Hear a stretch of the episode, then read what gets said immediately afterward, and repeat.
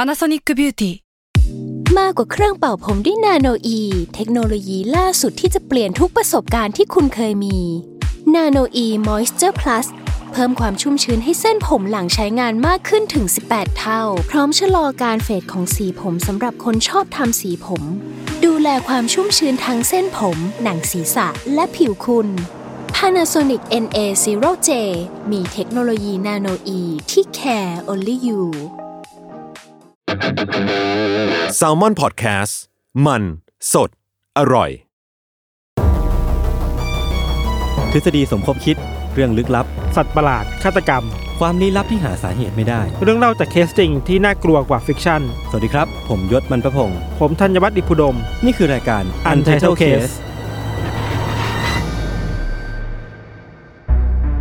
สวัสดีครับ ยินดีต้อนรับสู่รายการ Untitled Case ตอนที่ 198 ครับผม ครับ สวัสดีครับ เราตอนที่แล้วมันคืออะไรนะ เรื่องลึกลับสัตว์ไม่ใช่ทฤษทฤทฤษฎีสมคบคิดเรื่องลึกลับ อืม อ่าแล้ววันนี้เราอยู่ในธีมฆาตกรรม ใช่ ขอบคุณครับ ไม่ใช่ สัตว์ประหลาด อ่า สัตว์ประหลาด สัตว์ประหลาด แล้วก็ตอนหน้าเนี่ยยังเป็นตอนเซอร์ไพรส์อยู่ ฆาตกรรม ไม่ใช่ไม่ใช่ฆาตกรรมคืออีกตอนหนึ่ง อันนี้คือสปอยไว้ก่อน มันก็ต้องตรงตามตีมไม่ใช่เหรอ ไม่มันมีมันมีสปายเล็กน้อย ชื่อตีมมันเซอร์ไพรส์ ไม่ใช่ พี่เล่นบทซื่อเรารู้ธีมอยู่แล้วไงเออ แต่ว่าวันนี้เรามาโฟกัสที่วันนี้ก่อนเรามาอยู่ในธีมสัตว์ประหลาดนะครับ อ่า ซึ่งเราก็เลี่ยงบาลีกันมาหลายรอบมากๆ ทั้งแบบมอนสเตอร์ครีเจอร์คริปติด อ่า มีอะไรอีกไหม ติดคลิป ไม่ใช่ ดูแล้วเลิกไม่ได้ เออเล่นติ๊กตอกถ่ายไปเรื่อย ใช่ ๆ ไม่เกี่ยวกันนะครับ ครับ อ่า เลิกละเลิกละ อ่า จริงจัง ใช่ก็คืออยู่ในธีมสัตว์ประหลาด ครับ เราคงไม่ต้องขยายความคำว่าสัตว์ประหลาดไปให้มากความ เพราะว่ามันคือ มันคือตัวตนประหลาดตัวหนึ่ง นิยามของสัตว์ประหลาดคืออะไรอ่ะ เออ มันก็ต้อง เดี๋ยวล นิยามจากสัตว์ที่ปกติก่อนปะ แล้วมันก็มี มีประหลาดอีกทีหนึ่งเงี้ยเหรอ ใช่ไหม หรือว่าจริงๆแล้วถ้าสมมติว่าเราแปลคำว่ามอนสเตอร์ อืม มอนสเตอร์เราแปลตรงกับคำว่าสัตว์ประหลาดไหมหรือว่า ก็เป็นไปได้ ก็เป็นไทยอย่างนั้นปะ เออไม่แน่ใจเพราะว่าอย่างคำว่ามอนสเตอร์ในในหัวผมอะถ้ามันแปลจริงๆอะมันอาจจะดูแบบดูกว้างกว่าคำว่าสัตว์ประหลาดหรือเปล่าวะ ไม่แน่ใจ เออ นั่นสิใครมีความรู้ก็ชี้แจงเรา เรา มา ทำไม ได้ เราต้องสงสัยเรื่องนิยาม พี่อะสงสัย ของผมคไม่ได้สงสัยเลย ำอ่า เอาเป็นว่าตีมสัตว์ประหลาด อืม ก็เป็นธีมหนึ่งที่รายการเราก็ เล่าบ่อย เล่าบ่อย อาจจะไม่ได้บ่อยมาก อืม ขนาดนั้นอาจจะมี ก็ ก็ นั่นแหละ นั่นแหละก็มีหลายตัวละคร เออใช่ จริงๆแล้วอ่ะที่เราเล่ามาเกือบ 200 ตอนเนี่ย สิ่งที่เราชอบสุดคือแฟลตบูดมอนสเตอร์นะ อ่าอ่า มันคือสัตว์ประหลาดในอีพีแรก ๆ เลย อืม ที่เราพูดถึงเรื่องนี้กันอ่ะ ใช่ใช่ใช่แล้วก็มีอะไรชิคาโกแฟนทอมของพิธัน อ่า หมาหน้าคน อ่าห ตัว มาห ล่า น้า สุด คนก็สนุก เออเออ ครับ เออ เรามานั่งย้อนวัยก็ดีเหมือนกันนะ ไม่ต้องไม่ต้องเล่าเลยนะเรามานั่งคุยกันถึงตอนเก่า จะได้ไม่ต้องพูดอะไรแล้ว ๆมันดู แบบย้อนความหลังเลยอ่ะ ครับ ครับอ่าวันนี้พี่ธันเริ่มก่อน ทำไมผมต้องเริ่มก่อนอ่ะคุณ เพราะผม มี อยาก นัยยะ เล่า อะไรหรือเปล่า ไม่มีผมแค่อยาก คือ เล่า ก่อนหน้านี้คุณเตรียมพี่โจว่าคุณจะเล่าทีหลัง ก็ผมเรื่องผมมันเหมาะกับการเล่าที่หลังไง นี่ไงคุณมีการเตรียมอะไรไว้กับเบื้องหลังหรือเปล่า ไม่มี อย่างนี้คุณล็อบบี้กันแล้วเหรอ พี่พันทฤษฎีสมคบคิดเลย ผมไม่เคยล็อบบี้ ผมไม่เคยเป็นคนเลือกเรื่องก่อนแล้วค่อยมาขอธีม ผมไม่เคยเป็นคนนั้น อ่ะ คือเราเคยเล่าเรื่องชิคาโกแฟนทอม อ่ะเมื่อกี้ ดู mention เป็นแบ พ บ อดี บินได้ อืม แฟลตบูดมอนสเตอร์ที่คิดว่าน่าจะเป็นนกคู่ อืมม อะไรเงี้ยเนาะมีหมาหน้าคน มีนกมีหมามีต่างๆไปแล้ว วันนี้คุยเรื่องหนู อ่ะหนู หนู สัตว์ประหลาดหนู เออสัตว์ประหลาดหนู โอเค ฉะนั้นเนี่ย แต่จะบอกก่อนว่าต้องมี disclaimer ว่าถ้าคนกลัวหนูเป็นทุนเดิมเนี่ย อ่า เรื่องนี้มันจำเป็นต้องมีภาพประกอบเว้ยเพราะฉะนั้นก็อยากให้ภาพไปก่อนถือมันน่ากลัวจริง หรือไม่ก็ฟังในนี่ไง ฟั ฟั ง งใน พอดแคสต์ Spotify เอ เอ อ อ แต่ว่าถ้าใครกลัวหนูหรือว่ามีโรคกลัวหนูอยู่แล้ว ครับ ต้องพักไปก่อนนะเตือนไป อือฮึ ก่อนแล้วกันนะ อือฮึ คือว่า อ่ะพูดถึงเรื่องหนูเนี่ยโยนคิดถึงอะไร อนุทิน ไม่ไม่ อัน ไม่ นั้นคือเสียหนู อ่าอ่าอ่า อันนั้นคือเสียหนูเอาเป็นคนน่ะอ่ะเอาเป็นแบบแบบ เอา หนู แบบ จริงๆอ่ะหนูจริงๆอ่ะ อย่างแรกที่แวบขึ้นมาคือ อ่าทอมแอนเจอรี่ อ่าก าวดักหนู อ่า ที่ดักหนู อ่า แล้วก็แบบพวกขี้หนูกลิ่นกลิ่นฉี่หนู อ่า อะไรพวกเนี้ยที่มันจะแบบว่าตามมาจากจากความเป็นหนูอะ จริง ๆ แล้วเวลาพูดถึงหนูเนี่ยเอาเข้อจริงอ่ะภาพลักษณ์ที่คนมีกับหนูเนี่ยก็ไม่ค่อยดีเนาะ อืม เราไม่แน่ใจว่าส่วนใหญ่หรือเปล่าแต่ว่าหลายๆคนเนี่ยก็กลัวหนู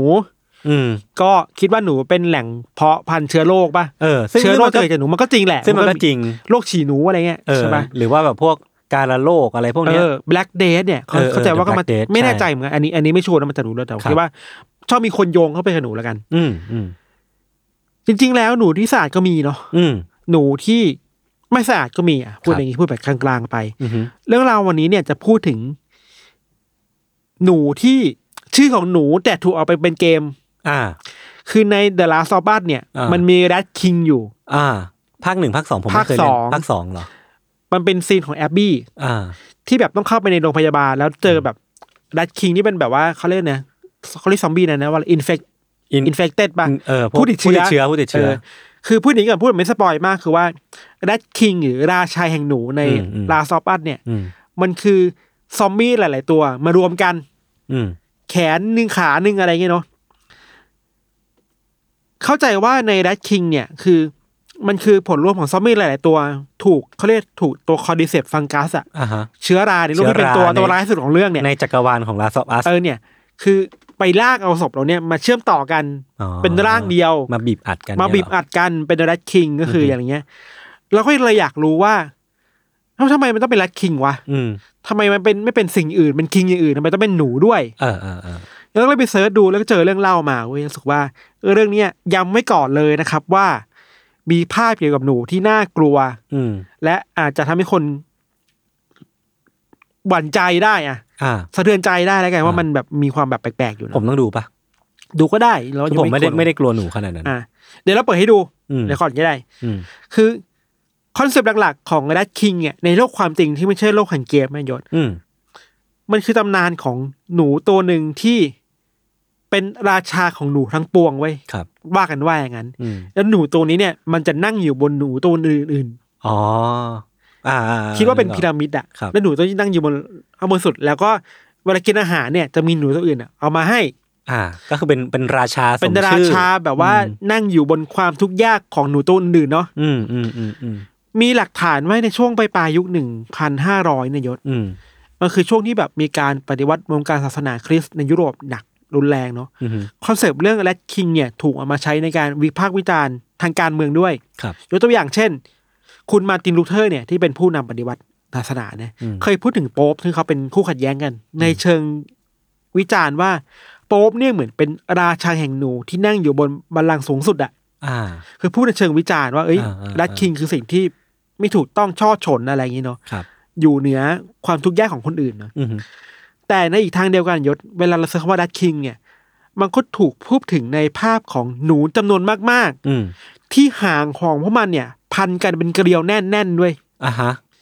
จนทำให้พวกมันไม่สามารถหลุดออกจากเกลียวห่างนี้ได้อะ อืมอืม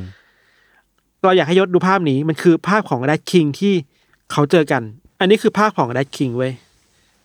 โห น่ากลัวปะ น่ากลัว มันคือภาพของถ้าใครฟังพอดแคสต์อยู่คือว่าหนูประมาณเจ็ดแปดตัวเนี่ย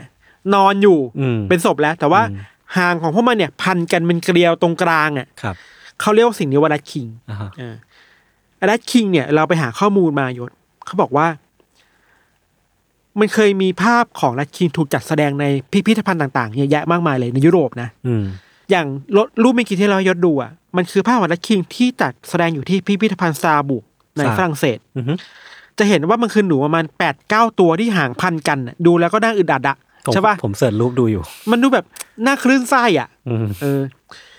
ในหนังสือชื่อว่าแรดเนี่ยครับแรดของคุณมาเต้นฮาร์ดนะ ครับ คุณมาร์เต้นฮาร์เนี่ยเขาได้ไปศึกษาประวัติศาสตร์เกี่ยวกับหนูมายศ อืม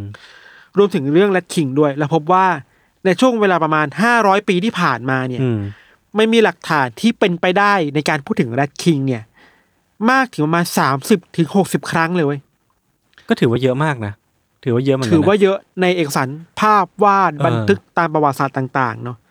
เราขอยกตัวอย่างการศึกษาของคุณมาร์เต้นฮาร์มาเล่าให้ฟังสี่ห้าเคสแล้วกัน ครับ แต่อยากย้ำว่าอย่าไปปักใจเชื่อว่ามันคือเรื่องจริงนะมันคือ บันทึกข้อความอะ อืม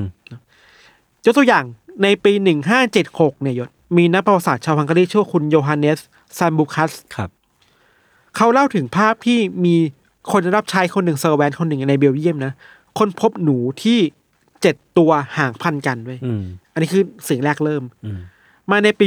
1683 เนี่ยเรื่องราวเกิดขึ้นที่เมืองซาบุกในฝรั่งเศสเนาะ อืม มีชายชื่อว่าคุณเบอร์เซนเนี่ยค้นพบหนูหกตัว อ่า ที่ห่างพันกันอยู่ อ่า ก็คือเป็นแรดคิงอยู่ เขาบรรยายสภาพว่าห่างของพวกมันเนี่ย พันกันในลักษณะที่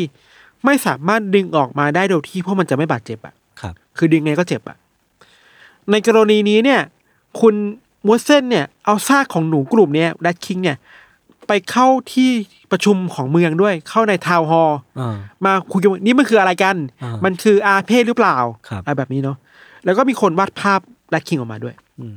ในภาพวาดเนี่ยถูกวาดขึ้นโดยคุณชื่อว่าวิลเฮลมชมักในปี 1983 ครับ ครับ ยังมีอีก ในปี 1690ในยศ อืม มีเรื่องราวเกิดขึ้นที่เมืองคิวในเยอรมนีอะ อืม ชาวบ้านคนหนึ่งบอกว่า เขาได้ยินเสียงแปลกๆ อยู่ที่ใต้พื้นบ้านใต้ไม้พื้นบ้านน่ะ พอแงะไม่เอาไปดูเพราะว่ามันมีรูหนูอยู่ อืม ก็เลยลองเอาน้ำร้อนร้อนๆเนี่ยเทไปในน้ำในรูนั้นเพื่อแบบ อืม ให้หนูมันออกมา อืม เพราะว่ามันมีหนูกลุ่มหนึ่งที่มากถึง 14 ตัว โอ้โห ที่วิ่งออกมาจากรูในสภาพที่ห่างพันกันหมดเลยอ่ะ ก็คือแบบกุลีกุจรออกมา ใช่ ถัดมายังมีอีกนะ ในปี 1774 เนี่ย เคสนี้มีดราม่านิดหน่อย ครับ มีชายชื่อว่าคุณคริสเตียนไคเซอร์นะครับ อืม ได้ค้นพบแรดคิงจำนวนมากถึง 16 ตัว ที่หางติดกัน อ่า ตามบันทึกของคุณคริสเตียนเนี่ยเขาบอกว่า เขาได้เอาศพของหนูพวกเนี่ย อืม ไปให้นักวาดรูปคนหนึ่งวาด ครับ นักวาดคนเนี้ชื่อคุณโยฮันอดัมฟลาวเซอร์ วาดออกมา แต่ปัญหาคืออย่างนี้ อีตาคุณโจฮันเนี่ยไม่ยอม อืม วาดเว้ย อือฮึ แต่ดันเอาสร้างหนูเนี่ย ไปจัดแสดงในที่สาธารณะ แล้วเก็บเงินค่าดู อ่า คือคือโกง เออ พอคุณคริสเตียนรู้เนี่ยก็เลยแบบไม่ยอมเฮ้ยขอหนูคืน ฉันนี่คือแอสเซทฉันเพราะมันได้เงินน่ะ เป็นทรัพย์สินฉัน ไม่ทรัพย์สินฉัน สุดท้ายก็ไม่ยอมกันสุดท้ายก็เป็นเรื่องขึ้นศาลไปเลย เราไม่รู้ตอนจบจบยังไง แต่ว่า มันเป็นดราม่าแรกที่เกิดขึ้นในการแย่งชิงทรัพย์สินการเป็นดัชคิงอ่ะ เออ อีกหนึ่งเคสที่ดูยิ่งใหญ่คือในปีหนึ่งแปดสองแปดมีคนชื่อคุณมิลเลอร์สไตน์บลักเนี่ยครับ อือฮึ จากประเทศเยอรมนีเนาะคนพบแรดคิงที่เป็นก้อนกลุ่มของหนูรวมกันมากถึง 32 ตัว โอ้โห นี่มันเริ่มมากขึ้นเรื่อยๆนะ แล้วเจอในปล่องไฟที่บ้าน อืม จนทุกวันนี้เนี่ยซากของแรดคิงอันเนี้ย32 ตัวเนี่ย อืม ก็ยังถูกจัดแสดงอยู่ที่พิพิธภัณฑ์ในเมืองอัลเทนเบิร์กในเยอรมนีนะยศคือยังมีหลักฐานอยู่ว่ามันมีการพบเจอแรดคิงจริง ๆ จะเห็นได้ว่าเรื่องราวของแรดคิงเนี่ยยศมันก็มีพัฒนาการมาขึ้นเรื่อยๆเนาะ อืม จากเจอที่บ้าน อืม เริ่มนำมันจัดแสดงเพื่อหาเงิน บางคนเนี่ย บางกรณีที่เราไม่ได้เล่าเนะครับ มีการสร้างและคินขึ้นมาเองไว้ย ครับ คือไปฆ่าหนู อืม แล้วเอาหางหนูมาพันกัน อ่า เพราะรู้ว่ามิวเซียมชอบ อืม คนชอบดู อืม แล้วก็เอาไปจัดแสดงเว้ยคือฝีมือเป็นแมนเมดอ่ะ อืม บางกรณีเนี่ยก็มีคนพยายามจับหนู มาอยู่ในที่แคบๆด้วยการยศ อืม แล้วเพื่อทำให้หุหางมันอ่ะพันกันเว้ย อืม แล้วเอาแบล็คคิงเนี่ยไปขายให้กับพิพิธภัณฑ์ พอรู้ว่าพิพิธภัณฑ์ก็อยากจะโชว์ของ อ่า ให้คนเข้ามาดู คือมันเริ่มเป็นธุรกิจในการค้าขายแรดคิงเกิดขึ้นในยุโรปอะ เริ่มมีการสร้างแบบเฟกแรดคิง ที่หนักหนาคือว่ามีเคสหนึ่งที่เอาหนูมาอยู่ในที่แคบๆด้วยกันนะแล้วทากาวติดที่หางมันนะแล้วก็ไอ้กาวนั้นมันไปติดของหางหนูหนูๆตัวหนึ่งๆน่ะ ครับ อันนี้เราเข้าข่ายทรมานสัตว์ อ่าอ่า ซึ่งก็น่ากลัวขึ้นเนาะ ครับ ท่ามกลางการพบเจอแรดคิงจำนวนมากๆยศต่อเนื่องกันเป็นแบบร้อยๆปีเนี่ย อืม มันก็มีคำถามนะว่าตกลงแล้วไอ้เรื่องแรดคิงเนี่ย มันเป็นปรากฏการณ์ที่เกิดขึ้นโดยธรรมชาติของหนูมันเองหรือเปล่า หรือว่ามันเป็นแบบแมนเมด หรือว่ามันมีทฤษฎีสมคบคิดหรือเปล่า อ่า อะไรอย่างนี้เนอะไม่ว่าอย่างไรก็ตามยศใช่ไหมว่าแรดคิงเนี่ยมันมักจะถูกมองว่ามันเป็นสัญญาณของสัญญาณในร้ายๆที่เกิดขึ้นในชุมชนไย อืม อันเนี้ยน่าสนใจคือว่า ชาวบ้านในยุโรปหลายๆ ชาวบ้านในหมู่บ้านเนยครับเขาเชื่อกันว่า เมื่อใดที่คุณพบเจอแรดคิงอ่ะมันจะเกิดอาเพศขึ้นในหมู่บ้าน ครับ เช่นมีโรคระบาดคนตายแบบไม่มีสาเหตุ พายุเข้าหรือว่าอะไรพวกนี้เหรอ ส่วนใหญ่จะเป็นโรคระบาด อ่าโอเค ตายแบบไม่มีสาเหตุ ซึ่งในเวลาต่อมาก็มีนักวิทยาศาสตร์ที่อธิบายว่า ถูกต้องแล้วไง อ่าหนู เพราะว่าคุณเจอหนูที่มันอยู่รวมกันเยอะมากๆ ในที่อย่างเดียวแปลว่ามันมีเชื้อโรคเกิดขึ้นในที่อย่างนั้น อืม แล้วหนูเองจะเป็นพาหะของโรคอันตรายหลาย ๆ โรคที่มันส่งต่อมาถึงคนได้อะ อืม เพราะฉะนั้นมันก็ไม่แปลกที่คนชาวบ้านเชื่อว่ามันคือสัญญาณของโรคระบาด ครับ ก็มันคือโรคระบาดจริงๆอ่ะ อือฮึ ใช่ไหมอะไรอย่างเนี้ยทำให้ซวยมากคือว่าพอชาวบ้านในยุโรปในยุคก่อนๆนะเจอดัตคีเนี่ยก็จะไม่ปล่อยมันทิ้งไว้เว้ย อืม ก็แต่ฆ่ามันทันทีบางบ้านก็เอาน้ำร้อนลวกหนูจน เพราะ ตาย เชื่อว่ามันคือแบบถ้าเก็บเอาไว้ถ้าปล่อยเอาไว้มันจะนำมาซึ่งอาเพศ ใช่ เพศภัย บางข้อมูลในบันทึกเขียนว่าวิธีการจัดการไลคิงคือเอาน้ำร้อนๆลวก อืม มันให้ตาย เพราะเชื่อว่าน้ำร้อนสามารถฆ่าเชื้อโรคได้ อ่า ซึ่งก็แบบ อืมก็น่าจะปวดอะมัน แต่มัน คือทรมานสัตว์อะ คือความเชื่อนะ มันคือความเชื่อของ เออ คนยุคนั้นอะเนาะ ครับ เราก็จะใช้ไม่ได้ครับ นอกจากในยศเราก็ไปหาคำอธิบายมา มันมีคำอธิบายหลายแบบมากๆที่อธิบายสิ่งที่เรียกว่ารัดคิงเว้ย อืม คำอธิบายหนึ่งที่สนใจมากๆคือว่า มันมีคนที่ไปไปวิเคราะห์จุดร่วมกันของแดดคิงอ่ะคือแต่ละเคสมันก็มีจุดร่วมกันเนาะเขาบอกว่ามีจุดร่วมสองอย่าง อย่างแรกคือว่าส่วนใหญ่หรือเกือบทั้งหมดเนี่ย เกิดขึ้นในยุโรป อืม ในหน้าหนาว อืม สองคือว่า ประเภทของหนูเขาเรียกว่าอะไรตระกูลหนูอะมันคือตระกูลที่ว่าแรดทัสหรือแรดทุสนี่แหละ อืม ซึ่งเป็นหนูดำ อืม คนไทยเรียกว่าหนูท้องขาว ครับ แปลว่าฤดูหนาวคือปัจจัยหนึ่ง อ่า ไอ้เจ้าหนูดำต้องอีกปัจจัยหนึ่งแปลว่า อืม มันต้องมีอะไรบางอย่างที่เป็นจุดร่วมทำให้เกิดปรากฏการณ์นี้ขึ้นมาได้อะ เกี่ยวกับอากาศหนาวและก็ไอหนูพันธุ์เนี้ย ใช่มันก็เลยมีคนตั้งทฤษฎีขึ้นมาว่า หรือว่าหนูพวกเนี้ยมันมีเขาเรียกว่าสารเคมีตามร่างกาย หรือมันมันปล่อยสารอะไรออกมาในร่างกายที่ทำให้หางมันพันกันหรือเปล่า อืมอืมอืม ทฤษฎีหนึ่งที่ค่อนข้างพูดถึงมากคือว่า อาจจะเป็นเพราะว่าหนูในตระกูลเนี้ครับ มัน ครับ เป็นหนูที่ใช้หางอะจับสิ่งของได้ยศ อืม คิดถึงแบบสัตว์บางชนิดที่คิดว่าหางคืออวัยวะหนึ่งที่แบบสามารถไปบีบรัดไปรัด ลิง เอออะไรแบบนั้นน่ะ อ่า คิดว่าหนูหนูพันธุ์เนี่ยก็จะมี ability แบบนั้นด้วยเหมือนกัน ครับ เพราะฉะนั้นเมื่อเป็นอย่างเนี้ยหางของหนูอ่ะมันเลยเซนซิทีฟเป็นพิเศษเว้ย อือฮึ แล้วเมื่ออยู่ในหน้าหนาวแล้วมันหนูมันต้องอยู่ร่วมกันเป็นฝูงเพราะว่ากันกันความหนาวแล้วก็หาความร้อนเข้าหาร่างกายอะ อืม หนูมันก็หูไอหางมันก็พันกัน อ่า พอมาพันกันปุ๊บหาเซนซิทีฟปุ๊บ มันก็แบบนึกออกว่าพอมันเจออะไรมันก็จะแบบไปแตะนู่นแตะนี่จนพันกันไปหมดอะ นึกออกนึกออก อันนี้ก็เป็นทฤษฎีหนึ่งว่ามันเกิดจากออร์แกนิก คืออา หนูอยู่รวมกันแล้วก็หนาว ครับ อะไรเงี้ยครับขณะเดียวกันก็มีคนบางคนมีทฤษฎีว่า หรือว่าที่หางของหนูเหล่าเนี่ย มันปล่อยสารที่คล้ายๆน้ำมัน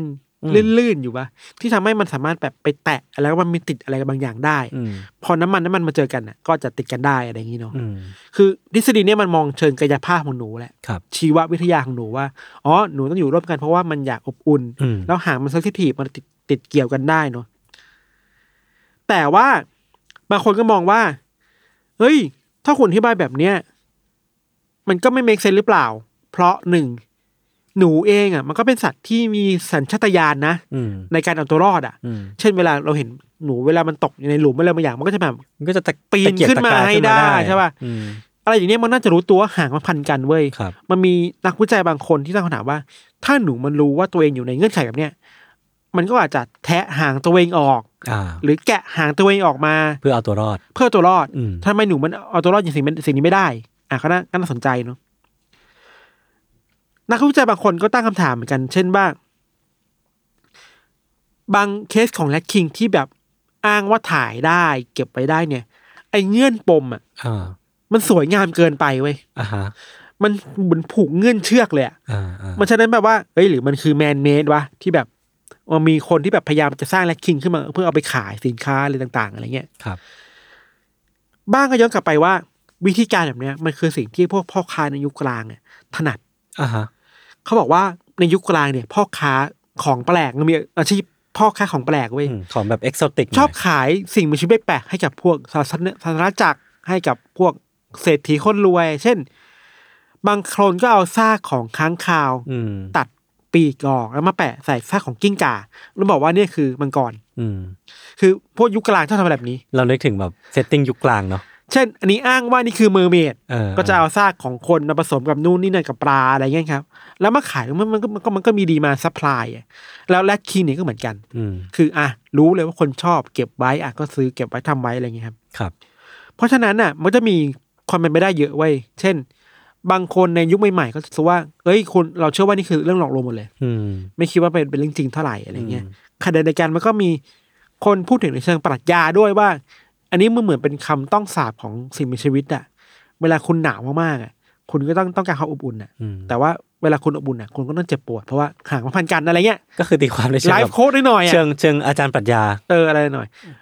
จริงๆมีทฤษฎีอีกอยากอยากรู้ความเห็นยศอีกว่าเป็นไง เออ บ้าง ส่วนตัวผมอ่ะค่อนข้างเอียงเอียงไปทางว่ามันน่าจะเป็นปรากฏการณ์ธรรมชาติ อืม เออคือผมรู้สึกว่า มันเป็นไม่ได้ละกันจากที่ฟังที่พี่ทัน อื อ ม ธิบายมา เพราะว่าหางเนี่ย เวลาหนูมันอยู่แออัดอะผมว่ามันเป็นเรื่องแบบหนู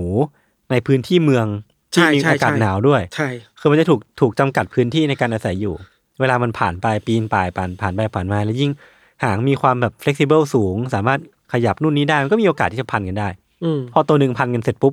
ตัวอื่นมันก็จะมีพื้นที่ในการพันกันมากกว่า เดิมแล้วมันก็สแต็กสแต็กสแต็กไปเรื่อย ใช่ใช่ ๆ ก็เลยคิดว่าน่าจะเป็นแบบ เหตุการณ์ทางธรรมชาติได้ ใช่ แต่พอพูดว่ามันเป็นแบบแมนเมดที่พ่อค้าทำเพื่อขายคนรวยก็ก็เป็นไปได้เหมือนกัน มันมันมีทฤษฎีต่อแต่ยศว่า อืม ถึงแม้เราจะบางเคสเราคิดว่ามันไม่ใช่แมนเมดเนาะ เออ แต่มนุษย์ก็เกี่ยวข้องในบางแง่มุมด้วยเหมือนกัน เออ เช่นการพัฒนาเมือง อ่า เช่น ส่วนยุคหลังๆ เช่น ยุค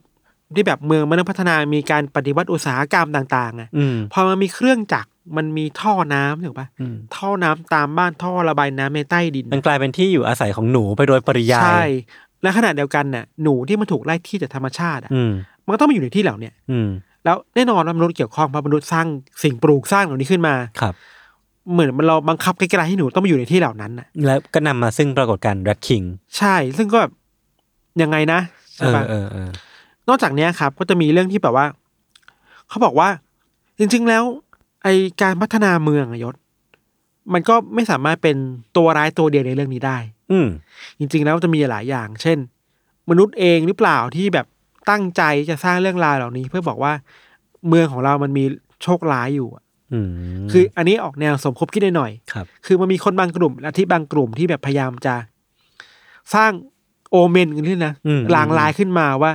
เอ้ย ทุกคนนี่คือลางลายเราต้องมาทำอะไรร่วมกันมันเหมือนเป็นกุศโลบายอะไรบางอย่าง แล้วยิ่งเอ่อคือส่วนใหญ่มันก็จะเกิดจากฝั่งฝั่งที่มี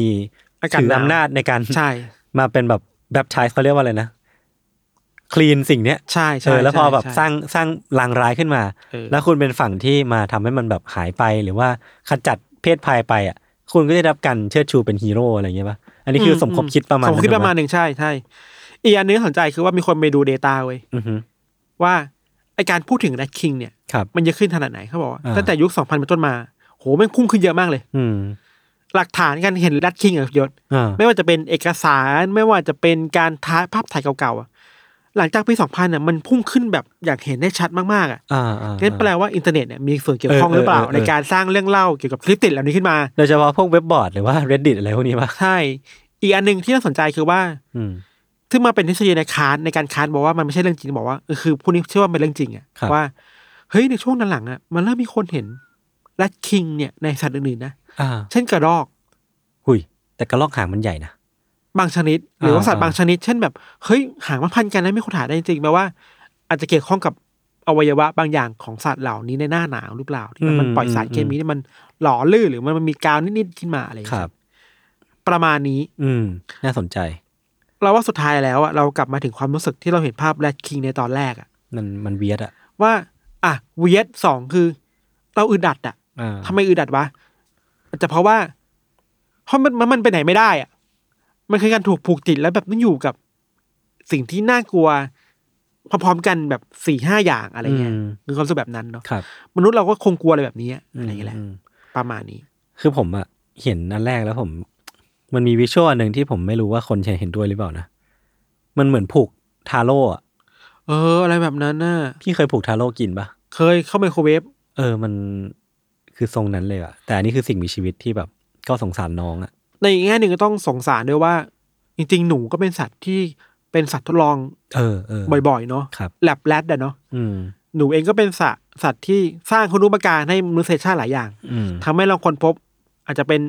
ยา อืม วัคซีนอะไรให้เราอะไรเงี้ยบางทีเราก็ต้องเข้าใจด้วยว่า เออว่ะหนูแม่งก็เสียสละเพื่อมนุษย์เหมือนกันนะ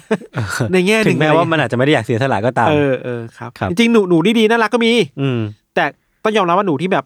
มีแพร่เชื้อโรคก็มีด้วยเหมือนกัน ครับ อะไรเงี้ยครับ ประมาณนี้ยศเรื่องของเราครับ อือฮึ เดี๋ยวพักฟังโฆษณาสักครู่ครับแล้วกลับมาฟังเรื่องของยศตอนเบรกหน้าครับ ครับ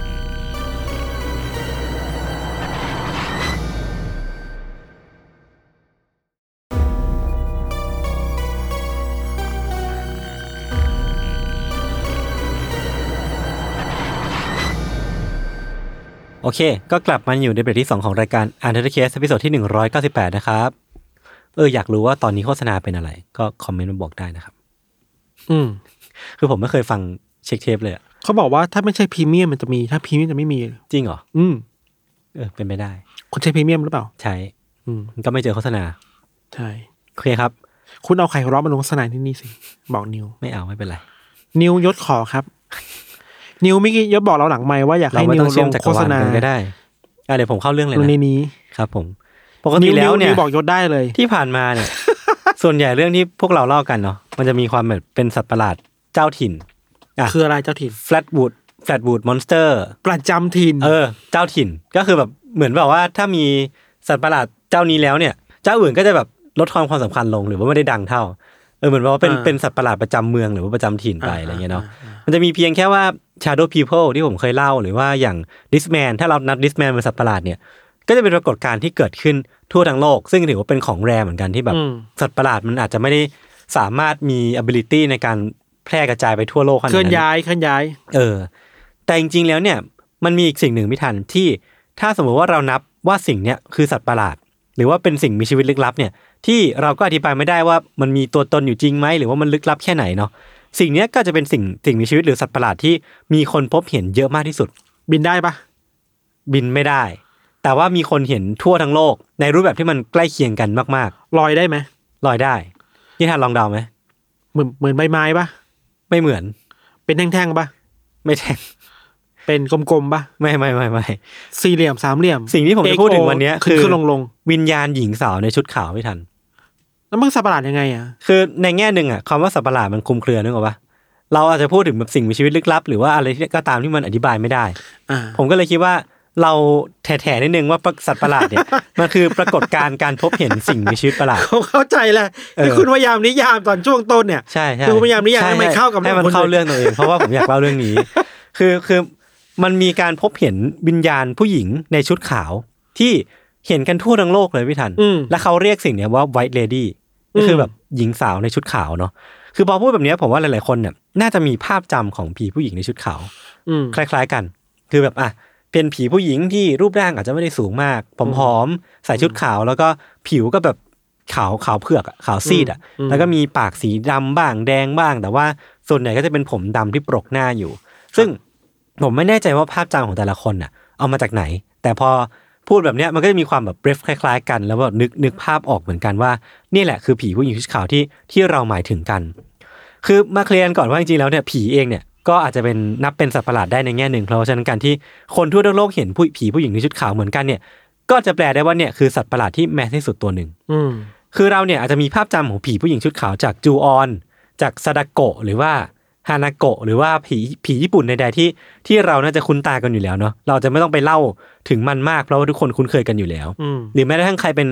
เป็นแฟนคลับ The Ghost Radio หรือว่าแฟนคลับพี่แจ็คอะหรือว่าพี่ป๋องอะก็น่าจะเคยได้ยินเรื่องราวของผีผู้หญิงชุดขาวไปแล้ว คืออัตราส่วนของมันในช่วงที่มันพีคมากๆผมคิดว่า เรื่องผีสิบเรื่องอะจะมีผีผู้หญิงชุดขาวไปแล้วแบบสามสี่เรื่อง อืมอืม คือถือว่าเป็นเรื่องที่แมสมากๆเนาะแต่ว่าเท่าที่ผมไปหาข้อมูลมาอย่างที่ผมได้เกริ่นไปก่อนหนั้นเนี้ยพบว่ามันไม่ใช่แค่ในบ้านเราไว้ยพี่ทันที่ที่พูดถึงผีผู้หญิงชุดขาวหรือว่าแค่ในญี่ปุ่นเท่านั้นเนาะ อืม แต่ว่าไวท์เลดี้เนี่ยถูกพบเห็นทั่วทั้งโลกจนมันเปลี่ยนเป็นเรื่องคลาสสิกเวลาเจอผีไปแล้ว ซึ่งเดี๋ยววันเนี้ยผมจะค่อยๆ เล่าตัวอย่างแต่ละประเทศให้ฟังว่าเขามีตำนานเรื่องไวท์เลดี้ยังไงบ้าง อืม ละกันเนาะอย่างแรกเลยหรือว่ายกตัวอย่างแรกที่อยากเล่าถึงเนี่ยคือ เป็นเรื่องที่เกิดขึ้นที่บราซิลพี่ทัน คือที่บราซิลเนี่ยเขาจะมีความเชื่อเรื่องของวิญญาณหญิงสาวในชุดขาวที่เชื่อกันว่าเป็นวิญญาณของที่เสียชีวิตไปในระหว่างคลอดลูก ครับ หรือว่าถูกทำร้ายร่างกาย โดยตามเรื่องเล่าเนี่ยพวกเธอมักจะมามาปรากฏตัวด้วยสีผิวที่ขาวซีดใน ครับ ในชุดขาวยาว แล้วก็มักจะมาแบบเงียบๆอะ อืม มาแบบไม่ได้พูดจาอะไร แต่ว่าบางทีในบางเรื่องเล่าเนี่ยก็จะมาเล่าถึงความทุกข์ตรมหรือว่าชีวิตที่ผ่านมาของตัวเองให้ฟังแบบค่อยๆเล่าหรือว่าเล่าระบายออกมาอะไรเงี้ย อืม อันนี้คือความเชื่อในด้านวิญญาณชุดขาวของประเทศบราซิล ที่แคนาดาเองเนี่ยก็มีตำนานเรื่องนี้เหมือนกันเว้ยคือแบบข้ามข้ามฝั่งมานิดหน่อยก็จะมีเรื่องพวกนี้เหมือนกัน คือมีตำนานเล่าที่บริเวณน้ำตกที่ชื่อว่ามอนโมเรนซีเขาเชื่อกันว่าที่เนี่ยเป็นที่สิงสู่ของวิญญาณหญิงสาวในชุดขาว ที่มีเรื่องราวคือ ผู้หญิงคนเนี้ยสูญเสียสามีไปในสงคราม ครับ ทำให้เธอเนี่ยเศร้าโศกเสียใจแล้วก็ตัดสินใจที่จะกระโดดฆ่าตัวตายที่นี่ในชุดแต่งงาน แล้วก็กลายเป็นว่า เธอก็สวมใส่ชุดแต่งงานเนี่ยเป็นที่เป็นชุดสีขาวเนาะคอยหลอกหลอนผู้คนอยู่เท่านั้น ตั้งแต่ตอนนั้นจนถึงตอนนี้ อืม หรืออย่างในเยอรมันเองก็มีเรื่องราวของ White Lady of Germany เหมือนกัน คือตั้งแต่ในช่วงปี 1600 เนี่ย มันมีผู้หญิงคนหนึ่งครับที่แต่งงานกับเจ้าชาย ซึ่งบังเอิญว่าเธอเนี่ยดันไปมีชู้กับนักดนตรีพเนจรคนหนึ่งในระหว่างที่เจ้าชายคนเนี้ยไปทำสงครามที่ต่างเมือง อืม พอเจ้าชายกลับมาปุ๊บจับได้ ก็เลยโกรธผู้หญิงคนนี้มากๆ ก็เลยขังเธอไว้ในในกำแพง หรือว่าฝังเธอไว้ในกำแพงปราสาทอะ อืม คือมันจะมีช่องว่างระหว่างกำแพงกับกับ มันมีอุโมงค์ลับอยู่มีหรือมีพื้นที่ลับอยู่ อืม เจ้าชายเนี่ยก็นำผู้หญิงคนเนี้ยไปขังไว้ใน ข้างใต้กำแพงนี้แล้วก็ทิ้งข้าวทิ้งน้ำเอาไว้เอาไว้ให้ แล้วเจ้าชายเนี่ยก็กลับไปทำสงครามต่อ ครับ แต่ปรากฏว่าเจ้าชายเนี่ยพี่ทันเสียชีวิตในสงคราม อืม ก็เลยไม่ได้กลับมา อืมมือไม่นางเลย เออ คล้ายๆกัน อืม แต่ว่าอันเนี้ยคือผู้หญิงคนเนี้ยครับ หรือว่าภรรยาของเจ้าชายเนี่ย เจ้าหญิงละกัน ถูกขังอยู่ในกำแพงโดยที่ไม่มีใครรู้ว่าเธออยู่ในนั้นน่ะ ครับ แล้วก็ต้องอดตายจนเสียชีวิต แล้วก็กลายเป็นวิญญาณที่คอยหลอกหลอนผู้คนอยู่ หรือว่าประเทศอย่างเกาะมาลตาเองเนี่ยก็มีตำนานวิญญาณหญิงสาวคนหนึ่งที่เป็นผู้หญิงวิญญาณหญิงสาวชุดขาวด้วยเหมือนกัน อืม ซึ่งเป็นเรื่องราวของหญิงสาวผู้สูงศักดิ์คนหนึ่งครับที่ถูกบังคับให้ต้องแต่งงานกับคนที่เธอไม่ได้รักอะ่ะทำให้ก่อนที่งานแต่งงานจะเริ่มต้นขึ้นเนี่ย เธอก็ทำการกระโดดระเบียงฆ่าตัวตาย อืม ซึ่งวันที่เธอฆ่าตัวตายเนี่ยเธอใส่ชุดสีขาวอยู่ และนั่นทำให้เธอ พอเสือเธอเสียชีวิตไปเสร็จปุ๊บเนี่ยเธอก็กลายเป็นวิญญาณที่ถูกขนานนามหรือว่าถูกกล่าวขานกัน กับผู้คนแถวนั้นว่าเดอะไวท์เลดี้ ครับ หรืออีกตำนานของมาลต้าเองก็บอกก็ว่าด้วยวิญญาณของหญิงสาวชุดขาวที่เชื่อกันว่าถูกแฟนหนุ่มฆ่าหลังจากถูกบังคับให้ต้องแต่งงานกับอีกคนหนึ่งที่เธอไม่ได้รักเนาะปกติแล้วเนี่ยวิญญาณหญิงสาวตัวเนี้ยตนเนี้ยก็จะเข้าไปปรากฏตัวกับเหล่าวัยรุ่นที่เพิ่งอกหัก แล้วก็เหล่าชายหนุ่ม เพื่อเป็นการชักชวนให้เธอให้พวกเขาเนี่ยมาเป็นบริวารของเธอ อ่า เหมือนแบบมาติดตามในโลกหลังวิญญาณอะไรพวกเนี้ย อ่า หรือคือการที่ชวนมาเป็นบริวารเนี่ยคือการพรากชีวิตของพวกเขามาเนาะมันมีอีกตำนานหนึ่งที่น่าพูดถึงคือตำนานของเวลส์เป็นตำนานเรื่องของแบบ The White Lady เนี่ยแหละ ซึ่งเป็นวิญญาณของผู้หญิงในชุดสีขาวที่จะคอยโผล่มาเตือนเวลาที่เด็กๆเนะครับทำพฤติกรรมที่ไม่เหมาะสม หรือว่าคอยช่วยเหลือผู้คน หรือว่าให้ให้พรอะไรพวกนี้ไป ก็เป็นแบบดูเป็นวิญญาณด้านดีเนาะ แต่มันมีเรื่องเล่าคนหนึ่งที่เกี่ยวข้องกับตำนานนี้เนาะบอกว่าไวท์เลดี้เนี่ยคอยเฝ้าสมบัติที่มีค่าเอาไว้อยู่ โดยเธอมักจะแบบล่องลอยไปทั่วพื้นที่บริเวณเนี้ยเพื่อคุ้มครองสมบัติเอาไว้จนกระทั่งเธอไปเจอกับผู้ชายคนหนึ่งที่เหมือนเธอถูกชะตาด้วยหรือว่าแบบรู้สึกปิ๊งปังกับกับชายหนุ่มคนเนี้ย เธอก็เลยบอกที่ซ่อนของสมบัติให้กับชายหนุ่มคนนี้ไปตามตรงไปตามนั้น อืม แล้วพอชายหนุ่มคนเนี้ยไปก็เจอสมบัติที่มันมีมูลค่ามหาศาลจริง ๆ แล้วก็วิญญาณหญิงสาวตนเนี้ยก็อนุญาตให้ผู้ชายเนี่ยเอาสมบัติไปได้แค่ครึ่งเดียว า คือแบบเหลือไว้ครึ่งหนึง ผู้ชายก็เอาไปตามนั้น แล้วพอกลับไปที่บ้านเสร็จปุ๊บเนี่ยเหมือนผู้ชายมีความโลภก็เลยแอบกลับมาที่เนี่ยแล้วก็เอาสมบัติอีกจำนวนหนึ่งอะกลับไปด้วย ซึ่งพอวิญญาณหญิงสาวรู้เข้าเนี่ยก็โกรธมากๆก็เลยสาบแช่งเขาจนเสียชีวิตไป อืม เออหรือว่ากลับมาที่แถบเอเชียบ้านเรา ประเทศเพื่อนบ้านของเราอย่างฟิลิปปินส์เองก็มีตำนานเกี่ยวกับไวท์เลดี้ด้วยเช่นเหมือนกันด้วยเหมือนกันเนาะคือคิดว่าเรื่องราววิญญาณของหญิงสาวในชุดขาวเนี่ยเป็นท็อปิกที่แมสมากๆในฟิลิปปินส์โดยวิญญาณหญิงสาวในชุดขาวเนี่ยมักจะถูกยกเป็นอิมเมจของความน่ากลัวไม่ทัน หรือว่าแบบสมมุติว่าพูดเรื่องวิญญาณพูดเรื่องผีสางหรือว่าความน่ากลัวที่มันดูดูมีความเกี่ยวข้องกับโลกหลังความตายวิญญาณอะไรพวกเนี้ยอิมเมจของผู้หญิงในชุดขาวเนี่ยก็มักจะเป็นอะไรที่คนฟิลิปปินส์น่ะใช้ในการเล่าอยู่บ่อยๆ หรือว่าแบบใช้ในการเปรียบเปรยอยู่บ่อยๆ ซึ่งความกลัวเนี้ยมันก็เหมือนจะมาจากตำนานเมืองที่มาจากเรื่องเล่าต่างๆ ที่คนเคยพบเจอกันในในฟิลิปปินส์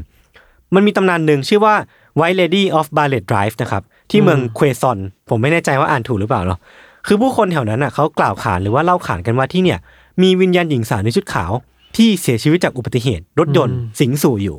และวิญญาณตนเนี้ยก็จะคอยโบกรถแท็กซี่ในตอนกลางคืน อ่า พอคนขับรถรับเธอขึ้นมาเนี่ย และหันกลับไปดูที่เบาะด้านหลังเนี่ยก็จะพบว่าวิญญาณตนเนี้ยจากเดิมที่กลายเป็นผู้หญิงที่เป็นผู้หญิงปกติในชุดขาวเนี่ยตอนเนี้ยเปรอะเปื้อนไปด้วยเลือด แล้วก็เป็นสีแดงท่วมทั่วทั้งตัวเลย อ่า แล้วก็ชาวบ้านแถวนั้นก็ยังเชื่อว่าวิญญาณตนเนี้ยแหละ เป็นตัวที่อยู่เบื้องหลังอุบัติเหตุจำนวนไม่น้อย ครับ แล้วก็เชื่อว่าคนเนี้ยน่าจะเป็นแบบที่มาของความโชคร้ายอะไรก็ว่าไป อีกตัวอย่างหนึ่งที่น่าพูดถึงคือของอเมริกาครับก็มีตำนานของวิญญาณหญิงสาวในชุดขาวด้วยเหมือนกัน อืม ยกตัวอย่างที่สวนดูแรนอิสแมนที่นิวยอร์กเขาเชื่อกันว่ามีวิญญาณหญิงสาวในชุดขาวเนี่ยลอยไปลอยมาแถวนั้นเว้ยตคอยตามหาลูกของตัวเองที่ตามเรื่องเล่าเนี่ยคือลูกของผู้หญิงคนเนี้ยถูกกลุ่มวัยรุ่นทำร้ายร่างกายจนเสียชีวิต อืม เธอก็เลยโกรธแค้นมากๆ แล้วก็คอยออกตามหาลูกของตัวเองว่าอยู่ที่ไหนกันแน่ อืม แล้วก็เป็นที่พบเห็นของผู้คนหรือว่าชาวบ้านแถวนั้นเนาะแล้วก็ตามตำนานอีกคือตามเรื่องเล่าเนี่ยผู้หญิงคนเนี้ยเป็นคนที่เศร้าโศกเสียใจมากจากการเสียชีวิตของลูก แล้วก็ฆ่าตัวตายไป เลยมีความเฮี้ยนอยู่ ครับ หรือจะเป็นเรื่องราวของไวเลดี้ของอาเวเนลครับที่ก็เล่าขานว่า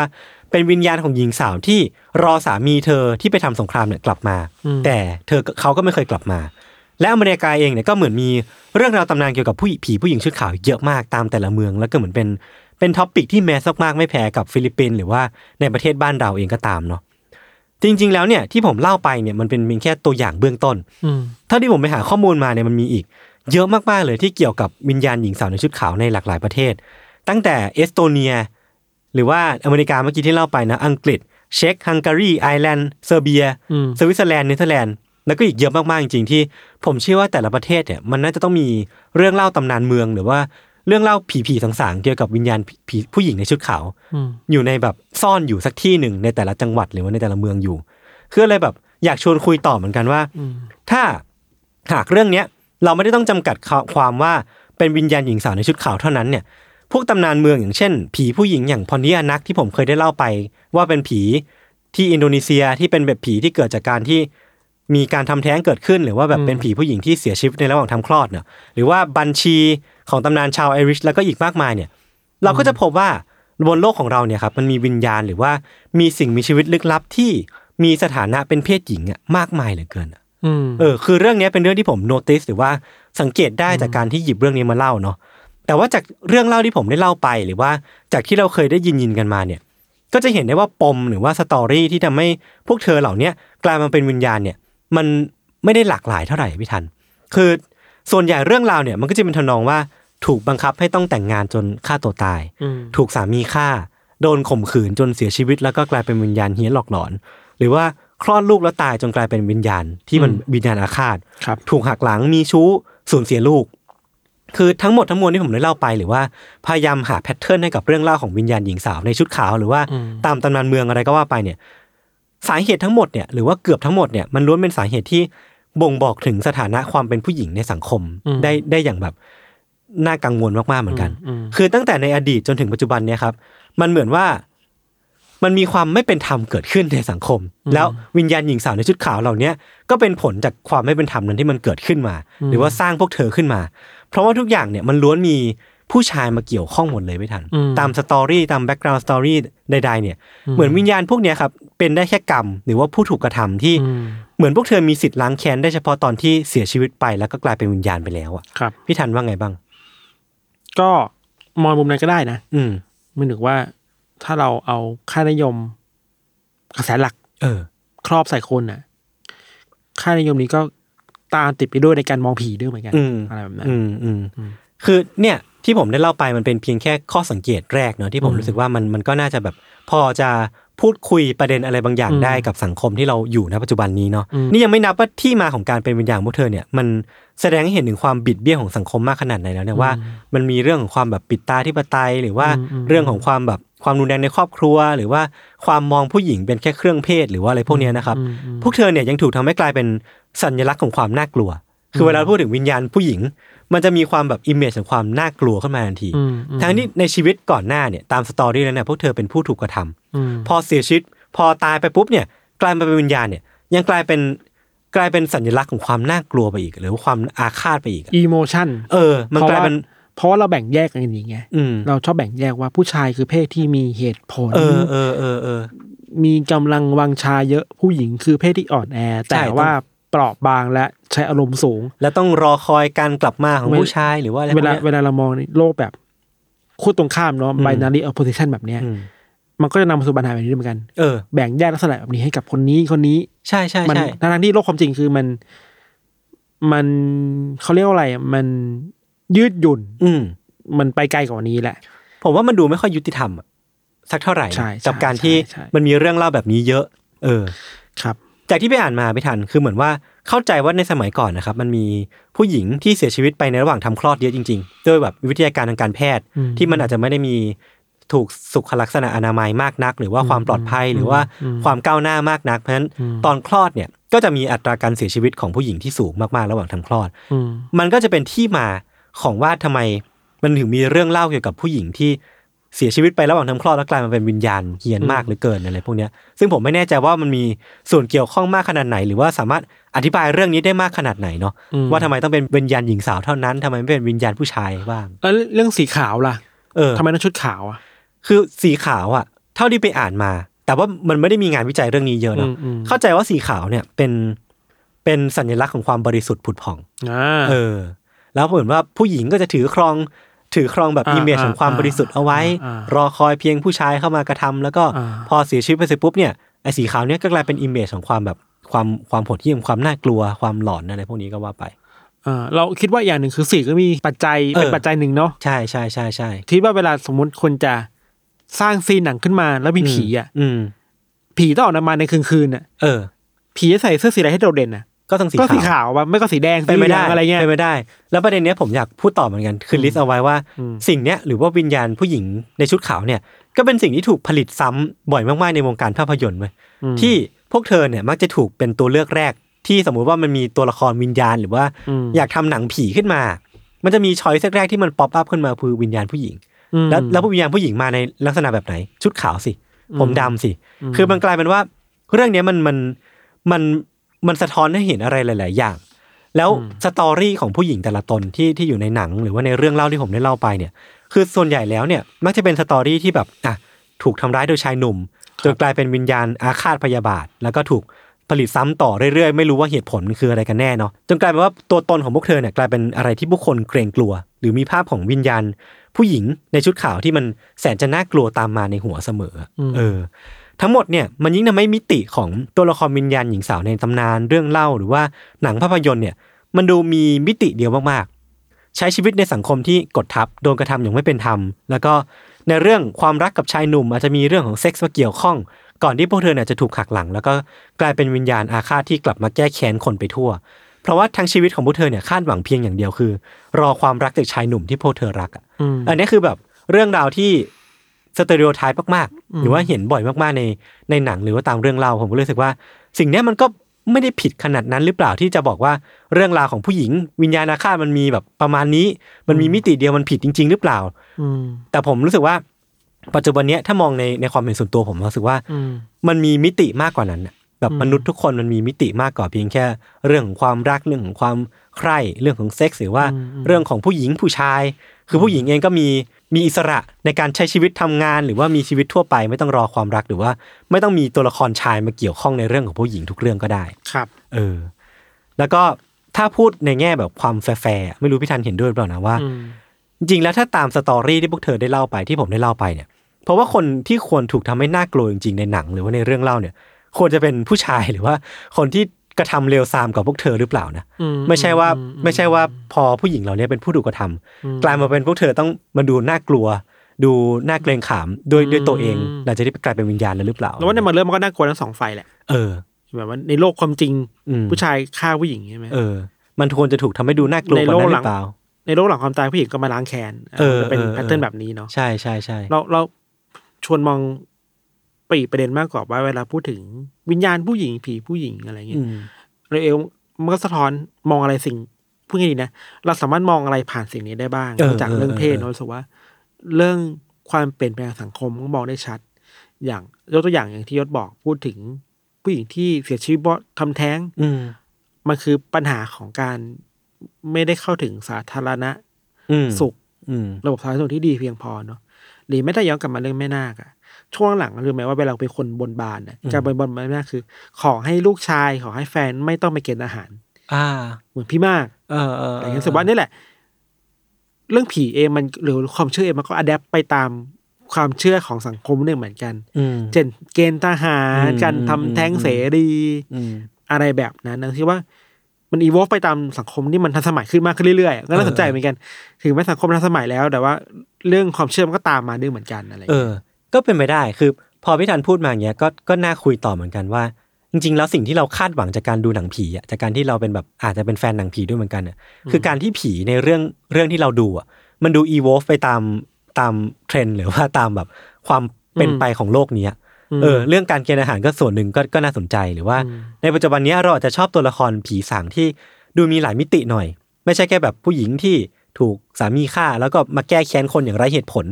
คือเราอาจจะไม่ได้อินกับตัวละครนี้ เราจะรู้สึกว่าอ่าน่ากลัว จากการที่ภาษาของหนังมันบิวตัวละครนี้ให้มันน่ากลัว แต่จริงๆเราอาจจะไม่ได้รู้สึกแบบมีอารมณ์ร่วมกับตัวละครนี้มากขนาดนั้นอะไรเงี้ยเออไม่รู้พี่ทันเห็นด้วยไหม ก็ประมาณนั้นแหละ เราว่านะ อืม มัน อืม มันก็สะท้อนได้แบบนั้นนายก เออเออเออ อีกอีกเรื่องหนึ่งคือ พยายามจะคิดอีกมุมหนึ่งคือ สมมุติว่าผีมันคือสิ่งที่มีพลังอำนาจสูงกว่าคนใช่ปะ อืม ผีทำให้เราต้องยอมเขาได้ เพราะเราเชื่อว่าเขามีพลังอำนาจที่สามารถฆ่าเราได้มารัดมาบีบคอเราตายหักคอเราได้ เออ หรือพาเราไปลงแบบบ่อน้ำอะไรเงี้ยตามไม่ว่าจะเพลิงใช่แบบไหนก็ตามอะไรเงี้ย อือฮึ ผีเชิง ผีเชิงล้างแค้นเนี่ยก็ เป็นชนิดหนึ่งที่ผูกติดกับ ผีไทยหรือ เออ ผีเอเชียมาเยอะผู้หญิงนั่นหลายๆเรื่องเนาะ อืม เช่นการล้างแค้นอะไรอย่างเงี้ยหลัง อืม อย่างเหล่านั้นนะครับ เรารู้สึกว่ามันก็เหมือนเริ่มกลายเป็นค่าดีฟอลไปแล้วอะเวลา อืม พูดถึงผีผู้หญิงต้องแบบล้างแค้นจริงๆแล้ว อืม อ่าในเชิงเล่าเรื่องมาเล่าเรื่องอื่น จริง ได้เปล่า คืออันเนี้ยเข้าใจพี่ทันว่าอันเนี้ยต้อง disclaimer ไว้ว่าเราไม่ได้วิพากษ์ในเชิงการเล่าเรื่องภาษาหนัง ใช่ อะไรพวกนี้นะเราแค่มามองในมุมที่แบบอ่ะเรื่องประเด็นสังคมเรามีอะไรที่ที่เราสามารถถอดออกมาจากการ จริง ๆ แล้วมันก็มี ดู หนังห ได้บ้า ลายเรื่องนะที่พูดถึงผีผู้หญิงนี่ที่สนุก เออเออเออเออ แล้วก็ค่อนข้างแปลกใหม่อะไรอย่างเงี้ยครับ อืมครับผม ประมาณนั้น อ่ะสำหรับผมอ่ะในแง่หนึ่งมันอาจจะดูแบบแถมากๆที่วันเนี้ยเราคุยกันเรื่องสัตว์ประหลาด แต่ว่าผมหยิบเรื่องแบบวิญญาณผู้หญิงในชุดขาวมาเล่าเนาะเพราะว่า อืม อ่ะคือแบร์แบร์คือรู้สึกว่ามันกำลังจะปิดซีซั่นแล้ว อืม แล้วมันมีธีมนี้เข้ามาพอดี แล้วมันก็มี อืม เรื่องเนี้ยที่ผมแบบรู้สึกว่าเคยคุยกับพิธันหลายรอบแล้วว่า อืมอืม อยากที่จะลองเล่าถึงแบบเรื่องของวิญญาณผู้หญิง ในหนังไทยหนังผีหรือว่าในหนังฝรั่งเองก็ตาม อืม คือมันมีประเด็นอะไรที่เราพูดคุยกันได้บ้าง แล้วก็อยากที่จะชวนทุกคนคุยหรือว่ามองอีกมุมบ้างละกันเนาะ อืม ว่า อืม มันมีเรื่องอะไรที่เราสามารถถอดออกมาจากการวิเคราะห์แบบนี้ได้บ้างเนาะครับก็มาคอมเมนต์กันได้เนาะคือในแง่หนึ่งอะผมรู้สึกว่าวิญญาณผีผู้หญิงชุดขาวเนี่ย มันอาจจะเป็นสัตว์ประหลาดหรือว่าเป็นวิญญาณที่ถูกสร้างขึ้นมาจากสังคมที่บิดเบี้ยว แล้วจากที่ผมทิ้งไว้ตอนต้นอะว่าวิญญาณผู้หญิงชุดขาวเป็นเรื่องที่ถูกเล่าขานกันทั่วทั้งโลก หรือว่าในทั่วทุกมุมโลกเนี่ย อืม มันย่อมแปลว่าไอ้ความบิดเบี้ยวของสังคมที่มันสร้างให้เกิดวิญญาณผู้หญิงในชุดขาวเนี่ย อืม มันเกิดขึ้นทั่วทั้งโลกเลยหรือเปล่า อืมอืม หรือว่า อืม มันมีอะไรเกิดขึ้นกันแน่ ก็ลองทุกคนคิดตามกันไปแล้วกันนะครับ ครับ ครับผมงั้นวันนี้ก็ประมาณนี้เนาะ ครับ ติดตามรายการ Under Case ของพวกเราทั้งสองคนได้ทุกช่องทางของ s ัมม p แคสนะครับ ครับ เราเหลืออีก 2 ตอนก่อนจะปิดซีซั่นกันก็ อ่า ติดตามกันอย่างใกล้ชิดนะครับ ครับ สวัสดีครับ สวัสดีครับ